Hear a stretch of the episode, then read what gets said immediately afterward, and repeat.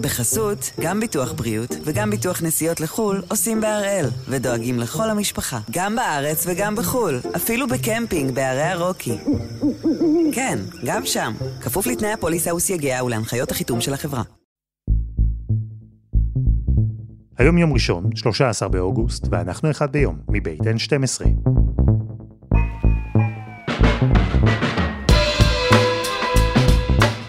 אני אלעד שמחיוף, ואנחנו כאן כדי להבין טוב יותר מה קורה סביבנו, סיפור אחד ביום, בכל יום.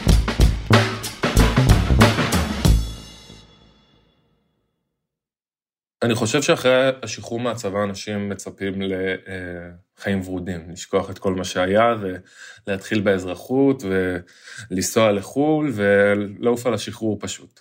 ואני לא הרגשתי שהייתה לי לשנייה את ההזדמנות של לחוות באמת את הדבר הזה. לבקשתו של איציק סלמה, אנחנו לא ניכנס כאן לחוויות שהוא עבר בצבא. ממילא, לענייננו, הסיפור מתחיל מהרגע שהשירות שלו הסתיים. הייתי במצוקה. אני לא יודע באמת לה, להגיד את זה במילים, אבל אני הייתי מאוד מאוד מעורער ובתחושה תמידית של חוסר נוחות. בתחושה של משהו קרה ויש איזה פיל בחדר, אבל אני לא מדבר עליו.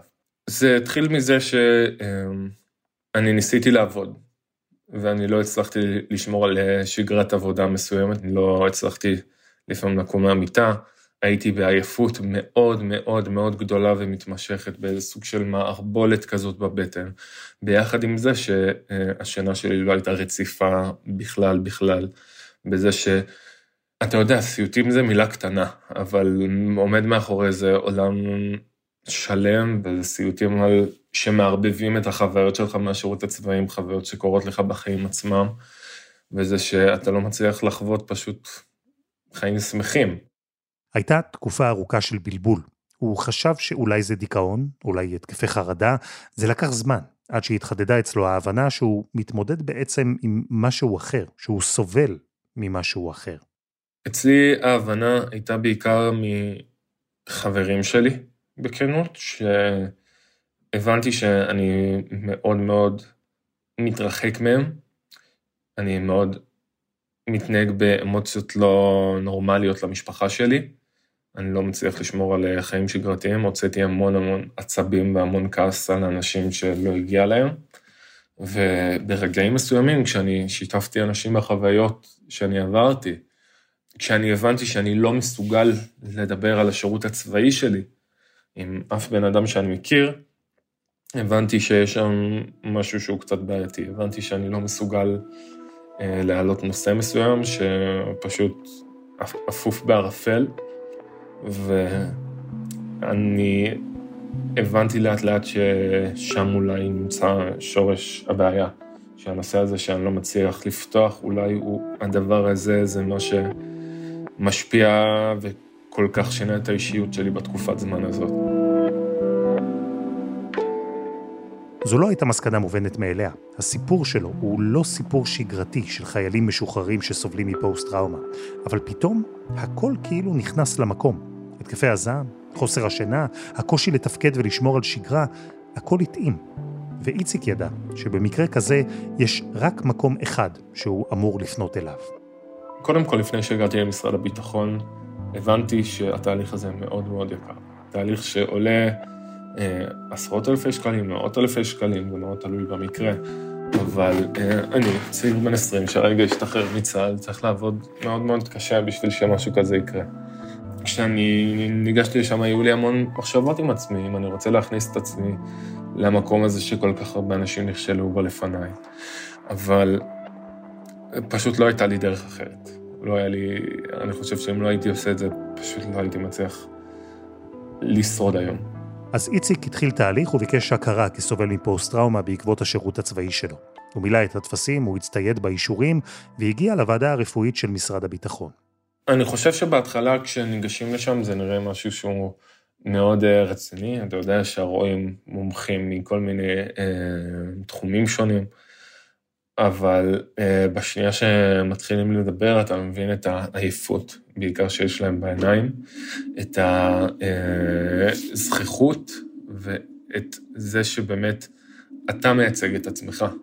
הרופאים האלה לא עומדים לבוא לקראתך. ואף אחד לא עומד אה, באמת לעשות לך חיים קלים.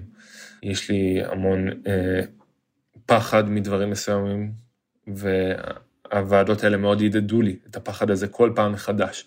וכל ועדה רפואית כזאת שאתה ניגש אליה, עוד טיפה, עוד קצת מערערת אותך ועוד קצת נוגסת בתקווה שלך. ואתה יודע, כשניגשים לוועדות האלה, זה ימים שלמים שאתה רק צריך להיות בתוך הדבר הזה, וזה לא באמת רק החצי שעה הזאת שאתה נמצא שם, זה מלווה בשבועות ארוכים פתאום שאתה יכול להיכנס ל... מה זה מצב רוח שחור? אתה נכנס פשוט ללילות בלי שינה, ואתה משנה את המצב רוח שלך לחלוטין, ואתה מרגיש שאתה כבר לא אותו בן אדם. ובו זמנית אתה צריך עוד פעם, עוד לערער ועוד הוכחה שנדרשת. וכל פעם בוועדות הרפואיות זה מרגיש שפשוט הרופאים לא מאמינים לך, מסתכלים רק על האינטרס הכלכלי של משרד הביטחון, של להוציא, שכל בן אדם יוציא כמה שפחות אחוזי נכות, כי זה עולה פחות כסף למדינה. אני אגיד אפילו משפט קל שאמרו לי, משפט של מזלך שקיבלת את הדבר הזה בצבא ולא בכל מקום אחר, כי עכשיו הנה, אתה מקבל, תקבל על זה כסף אה, אה, קל. ככה כאילו אומרים לך חופשי בוועדות, ויכולים להגיד לך המון המון משפטים, שהרופא יכול להגיד בתוך שנייה, וואי, תמחק את זה מהפרוטוקול, להגיד את זה לקלדנית שרושמת את זה. הקושי שהוא מתאר לא התמקד רק במורכבות הבירוקרטית, אלא בעיקר בחוסר האמון המובנה בוועדה, שישב אצל איציק בדיוק על הטראומה שהוא חווה בצבא. ההרגשה, לטענתו, הייתה שהנחת המוצא שם היא שהוא מנסה לתחמן. כל הזמן ניסו לשכנע אותי שזה משהו שפשוט היה לי לפני זה, שאולי היה לי תסמינים לפני זה. אתה יודע, במהלך השירות הצבאי שלי, לקראת סוף השירות הצבאי שלי, אני נפגשתי אה, עם קב"ן פעם אחת, ואני אמרתי לו שבגיל 13 אני חשבתי שיש לי דיכאון כמו כולם. והם פשוט ראו את העניין הזה בפרוטוקול שהיה לי עם הקב"ן בזמנו, ופשוט רצו על העניין הזה. אמרו שאני הייתי מדוכא מאז שאני קטן, ושזה לא טמון בכלל בשירות הצבאי שלי, שזה אשמתי, שזה משהו שהיה לי לפני זה, ושהם לא צריכים לשאת באחריות על זה. זה גם... משהו שאומרים לך באופן מאוד מאוד ישיר ומאשים. אני משתמש במילים מאוד עדינות לעומת מה שהלך שם. בסוף התהליך הארוך, איציק קיבל הכרה, אבל מינורית מאוד. הוא ממשיך כעת בדרך שהתחיל, הוא מבקש הכרה מלאה. ועכשיו, עם המון חששות, הוא החליט גם להיחשף. זה משהו שקרה אחרי שנים של הסתרה, של המון כעס עצמי.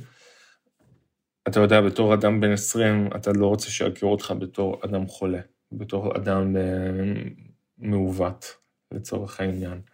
אבל מצד שני, יש בך את הדבר הזה שבוער בך, שאין לך דרך להוציא לעולם חוץ מהדבר, מהקרב הזה. והקרב הזה כל כך גדול ונוכח בחיים האישיים שלי, שפשוט אני מרגיש שזה היה לשקר כבר, אם לא הייתי מוציא את הדבר הזה החוצה. והחיים האישיים שלי זה משהו שאני מאוד נלחם בשביל שהם יהיו חיים טובים ועשירים, ואני מאוד פחדתי במשך תקופה שלא תגיע לי זוגיות עם העניין הזה יצא החוצה, שלא יגיעו לי חיים טובים, שזה מה שאנשים יזכרו ממני, ולא הייתי רוצה להיות האדם המסכן והמוקצה הזה. ואני מאוד משתדל להתמודד עם זה בגבורה. הדבר היחיד שאני צריך מהמערכת זה הכרה. אני לא צריך שום דבר, אני מוותר על הכסף, אני מוותר על התנאים, אני מוותר על בכלל, על קשר עם אגף השיקום. אבל אני דורש את ההכרה הזאת. אני דורש. שהצבא יכיר במה שהוא עשה לי. אז הפעם, אחרי ההתאבדות של בר קלף ואור דוניו, אנחנו עם החיילים שסובלים מפוסט-טראומה ועם הדרך הארוכה שהם נאלצים לעבור בניסיון לקבל הכרה. שלום לי נעים. שלום אלעד. תסבירי לי את הבסיס, מה זה אומר לקבל הכרה ממשרד הביטחון כאדם שסובל מפוסט-טראומה? אז קודם כל יש את האפקט הפסיכולוגי. מכירים בבעיה שלי?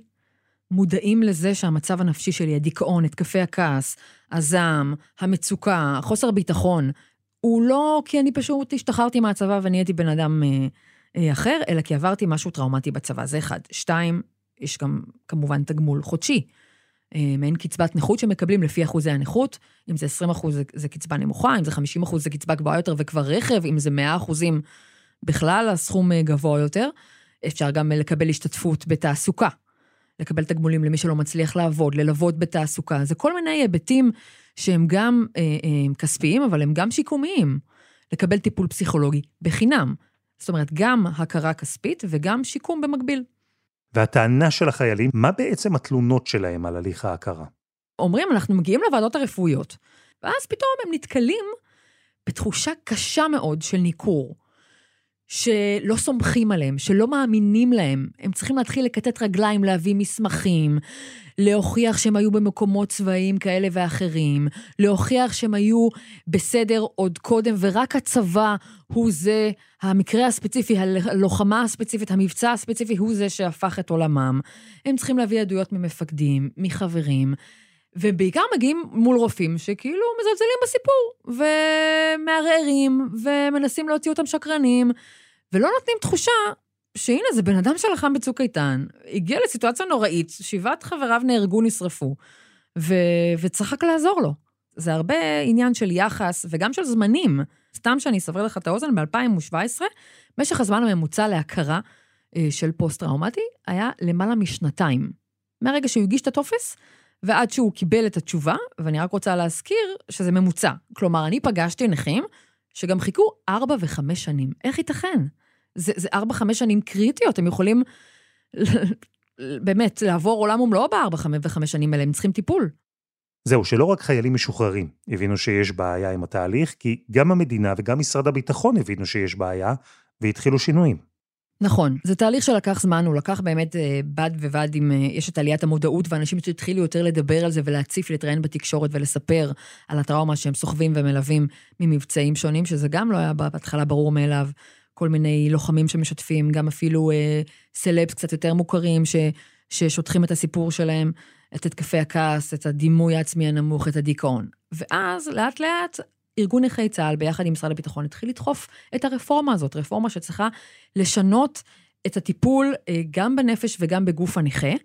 ואז הגיע מקרה איציק סעידיאן. רגע לפני יום הזיכרון, תקרית קשה בשעות האחרונות. נכה צה"ל צעיר הצית עצמו מול אגף השיקום של משרד הביטחון. נזכיר את הסיפור של איציק. איציק עצמו הוכר כפוסט-טראומטי 50 אחוזי נכות, אבל רק חצי מזה, 25 אחוזים, בעצם אמרו שזה מהצבא. למרות שהוא ראה את חבריו בסג'איה נשרפים מול העיניים, אמרו לו, 25 אחוזים האחרים, זה קשור למצב הנפשי שלך ואיך שהגעת מהבית. כי באת, כי אתה נוער בסיכון, כי באת מבית מאוד בעייתי. והוא בעצם זעק, איך יכול להיות? אני התגייסתי, אוקיי, גייסתם אותי נוער בסיכון, גייסתם אותי נוער, אה, מנוער נוער טיפה בעייתי, והנה אני עכשיו רואה את חבריי ואתם נוטשים אותי. ומה שיותר טרגי בסיפור הזה, מעבר לזה שהוא גם נאבק ונאבק ולא מצליח ומקבל רק חצי, הוא גם לא הצליח להגיש ערעור, כי לא היה לו כסף לשלם לעורך הדין, שזה עוד יותר אבסורד.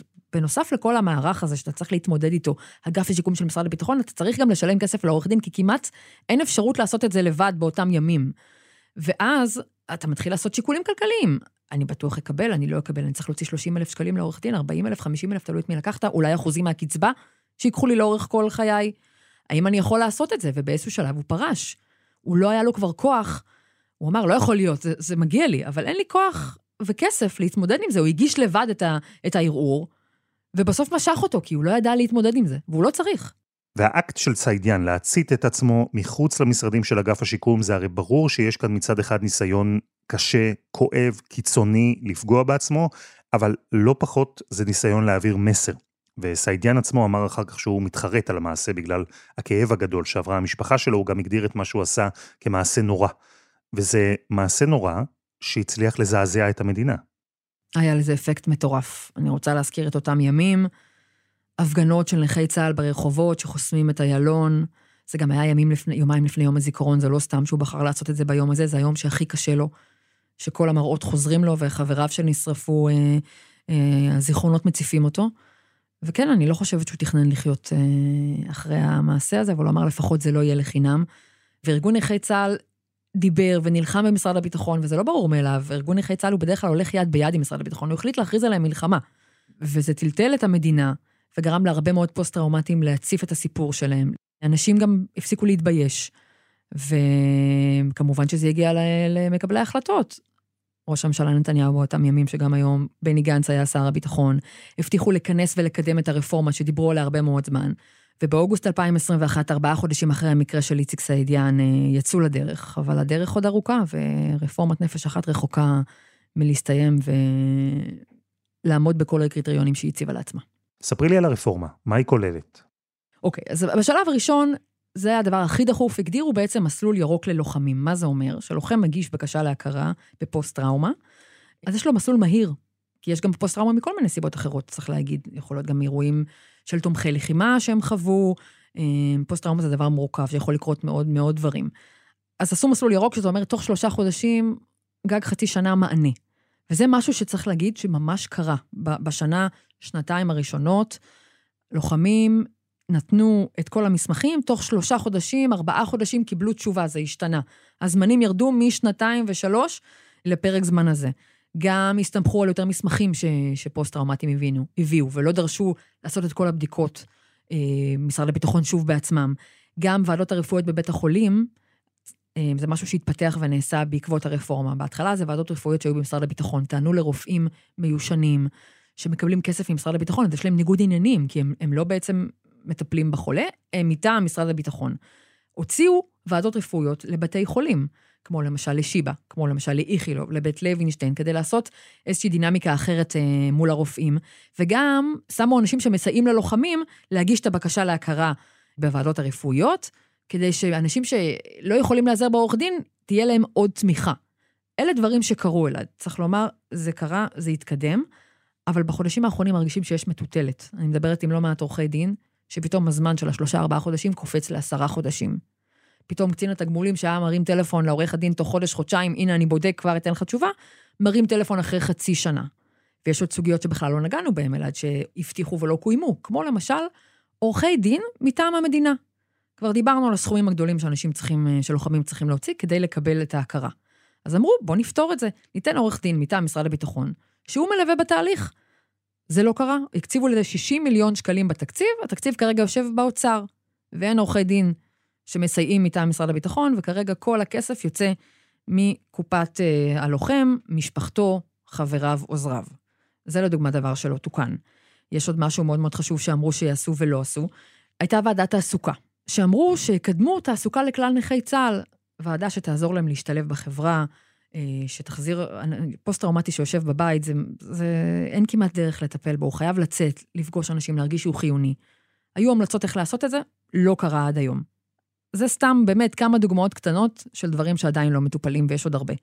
אבל אם יש הבנה שיש בעיות, ויש כבר פתרונות שנשמעים אגב הגיוניים וטובים, למה לא מתקדמים? תראה, קודם כל, הם אמרו מההתחלה שהרפורמה הזו היא תעבוד בפעימות, בשלושה שלבים. אבל צריך להגיד שאמרו שלב ראשון מיידי, שלב ראשון 30 יום, שלב ראשון 90 יום, וזה לא קורה. וצריך להגיד שגם המדינה לא ממש מתעסקת בזה. כרגע אנחנו שמים לב שהכותרות זה הרפורמה המשפטית, מהפכה, כל אחד איך שיקרא לזה. זה לא משהו שהוא בסדר עדיפויות הראשוני, לא של גלנט אה, ולא של שרים אחרים. אגף השיקום, הוספת התקנים נגיד, זה סוגיות של כסף. 60 תקנים זה כסף, 200 תקנים זה סכום הרבה יותר גבוה, שכנראה לא מתקדם ולא מגיע למשרד הביטחון בצורה שבה הבטיחו. סתם אני אגיד לך, היו, אמרו שיהיה גם נציב תלונות לנכי צה"ל, שנכי צה"ל יוכלו להתלונן על אגף השיקום במשרד הביטחון, שיבדקו את זה. זו הייתה הבטחה שרשומה על הדף. לא קורה. למה? כסף. חסות אחת, וממש מיד חוזרים.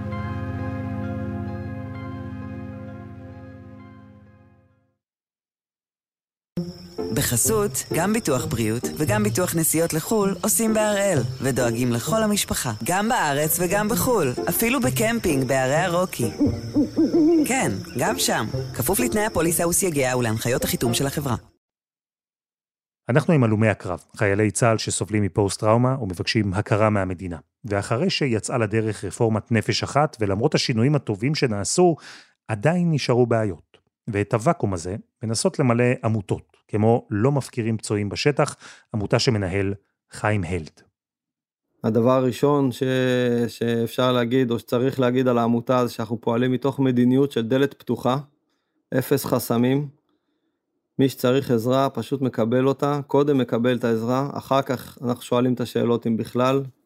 זאת אומרת שאנחנו לא דורשים הכרה של משרד הביטחון, השירותים ניתנים כולם ללא עלות וללא הגבלת זמן, גם למתמודדים בעצמם וגם לבני המשפחה, למעגל הראשון שלהם. העמותות, באופן טבעי, לא מספיקות למלא את כל הצרכים, הן לא מצליחות לסייע לכל מי שמבקש או צריך עזרה. כמות השיחות שחיים מקבל היא בלתי נתפסת. חברים בקהילה שלנו, 100 מקבלי שירות, יש לנו רשימת המתנה של משהו כמו 60 איש. בשגרה אנחנו מקבלים בין 10 ל-15 פניות בשבוע. בתקופה האחרונה גם בעקבות קמפיין של גיוס משאבים שעלינו איתו לאוויר, וגם בעקבות האירועים בשבוע האחרון, שבוע וחצי האחרון, אנחנו מקבלים בין 10 ל-15 פניות חדשות ביום. ההיקפים הם, הם, הם הרבה יותר גדולים. אנשים במצוקה. לי, שמענו את הקשיים, שמענו את הבעיות, וצריך לומר, לצד כל אלה, ברור שהמשאבים של המערכת מוגבלים. ברור שצריך לוודא שמי שמקבל הכרה וסיוע באמת זכאי להם. וברור שאבחון וטיפול בפוסט-טראומה זה לא דבר קל, זה חלק גדול מהאתגרים. אבל יש דברים שכן אפשר לעשות והם לא נעשים. ובמציאות הזו, שמענו לאחרונה על שני חיילים משוחררים ששמו קץ לחייהם בנסיבות דומות עם טענות שהם סבלו מפוסט-טראומה. בר קלף ואור דוניו. ספרי לי עליהם. בר קלף היה לוחם בכפיר, ולחם והיה במבצעים שונים, ובאזור גיל 25 אה, ככל הנראה אה, התפתחה אצלו מחלת אה, סכיזופרניה. עכשיו, מחלת הסכיזופרניה היא לא בהכרח מחלה שמתפתחת מפוסט-טראומה או ממקרים קשים בצבא, אבל פה הוא טען לגם וגם. הוא טען שהיו אירועים קשים בצבא שגרמו לו לאיזושהי טראומה ושזה מתחבר עם מחלת הסכיזופרניה. ובמשך בעצם תקופה הוא, הוא היה יכול לגשת לביטוח לאומי, אבל הוא רצה, הוא נאבק על ההכרה של משרד הביטחון. זה משהו שהיה חשוב לו ברמה האישית. הוא היה במצב פסיכוטי חלק מהזמן, במצב תפקודי מאוד מאוד נמוך. התאשפז בבתי חולים פסיכיאטריים, יצא ונכנס, והאימא, תוך כדי, אמו כוכי, שטיפלה בו לבד, ניסתה לקבל את ההכרה במשך שנה, חיכתה לתשובות, ושם בעצם פוסקים, רופא אחד אומר, אי אפשר להגיד אם זה פוסט-טראומה או לא פוסט-טראומה, ואם זה קשור לצבא או לא קשור לצבא, כי הוא במצב כל כך אה, פסיכוטי, שאני לא יכול לאתר את זה, אני רק יודע להגיד שזה סכיזופרניה. ורופא אחר קבע באופן חד משמעי שאין קשר לשירות. עכשיו, הוא באמת הגיע אליהם כבר בשלב מאוחר, שככל הנראה אי אפשר היה לדעת. אני בדקתי, האם יש נכי, נכי צה"ל פוסט-טראומטיים שהם גם מוכרים על פוסט-טראומה וגם על סכיזופרניה? יש. האם אפשר לדעת אם בר היה כזה? איך שטיפלו בו? לא. והוא הגיע למצב מאוד מאוד קשה, שכבר נאלץ להצית את עצמו. אני מבינה שבאחת מהשיחות שהוא עשה עוד אה, באמבולנס בדרך לשם, הוא טען שהוא פוסט-טראומטי. האם נוכל לדעת את זה היום? לא, אבל זה מחדל מאוד גדול של משרד הביטחון. הם עומדים על הרגליים האחריות, שהם עשו את הבדיקות הנכונות, ושהוא לא היה כזה. שהוא היה סכיזופרן, וזה לא קשור לשירות הצבאי. אני באופן אישי לא יכולה להתחייב לך שזה המצב. ואור, כי בעמותות אמרו שלא הכירו אותו, גם העמותה של חיים שדיברנו איתו, לא הכירה את אור. זה דבר חריג. אור דוניו זה סיפור טרגי, בן אדם, אה, גבר בן 30, ששירת אה, במבצע שובו אחים. אני אזכיר, זה מבצע שנחטפו שלושה נערים בגוש עציון ונרצחו, והוא בעצם היה בהכוחות שהגיעו לחלץ אותם. ואחרי כמה שנים גם אצלו מתפרצות תופעות אה, פוסט-טראומטיות, הוא מתחיל להתבצר, להיות מאוד מאוד דיכאוני, להסתגר, והוא לא בטוח מבין מה עובר עליו. לוקח לו זמן. אני מבינה ממשפחתו שכשהוא רואה את המצב של איציק, הוא מבין, אוקיי, יכול להיות שמה שיש לי זה פוסט-טראומה ומגיש בקשה להכרה. במקביל, הוא גם ניסה לעשות עוד פתרונות, למצוא פתרונות לסוגיות רפואיות שיש לו, שהם נבעו בכלל ממצבו הנפשי.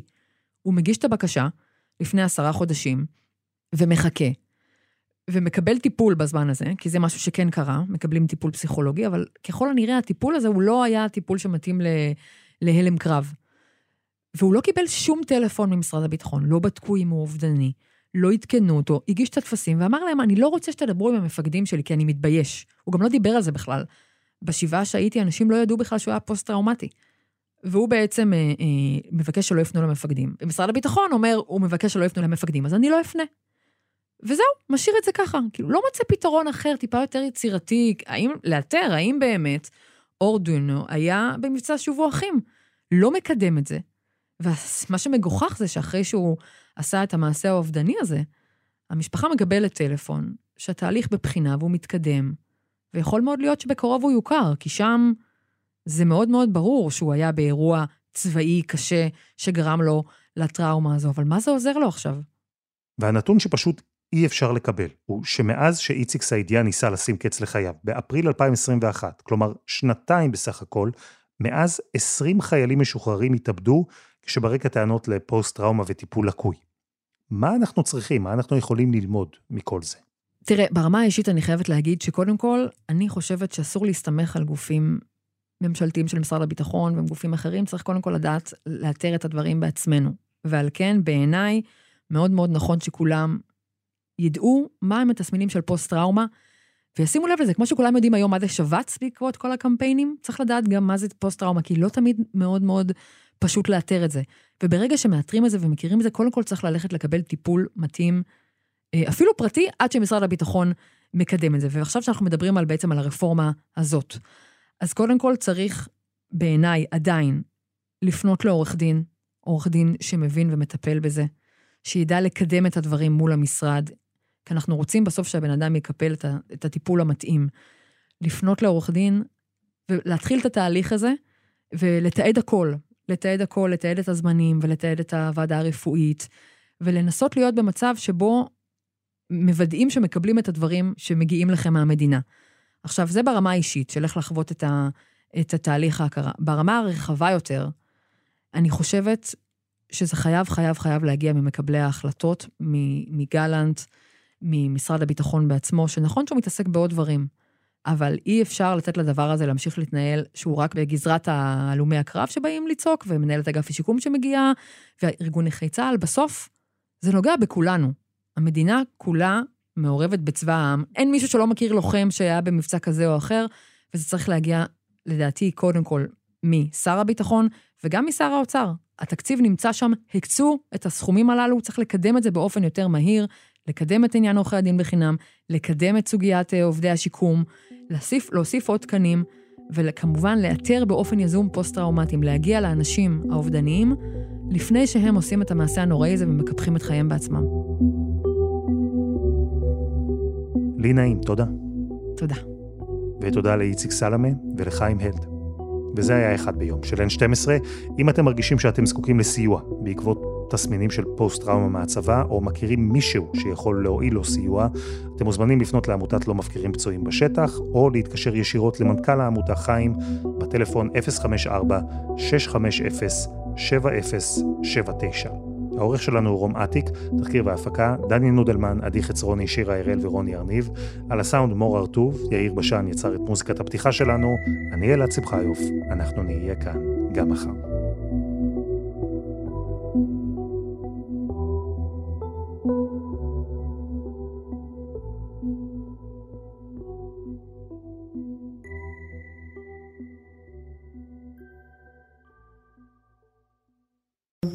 בחסות, גם ביטוח בריאות וגם ביטוח נסיעות לחו"ל עושים בהראל, ודואגים לכל המשפחה, גם בארץ וגם בחו"ל, אפילו בקמפינג בערי הרוקי. כן, גם שם, כפוף לתנאי הפוליסה וסייגיה ולהנחיות החיתום של החברה.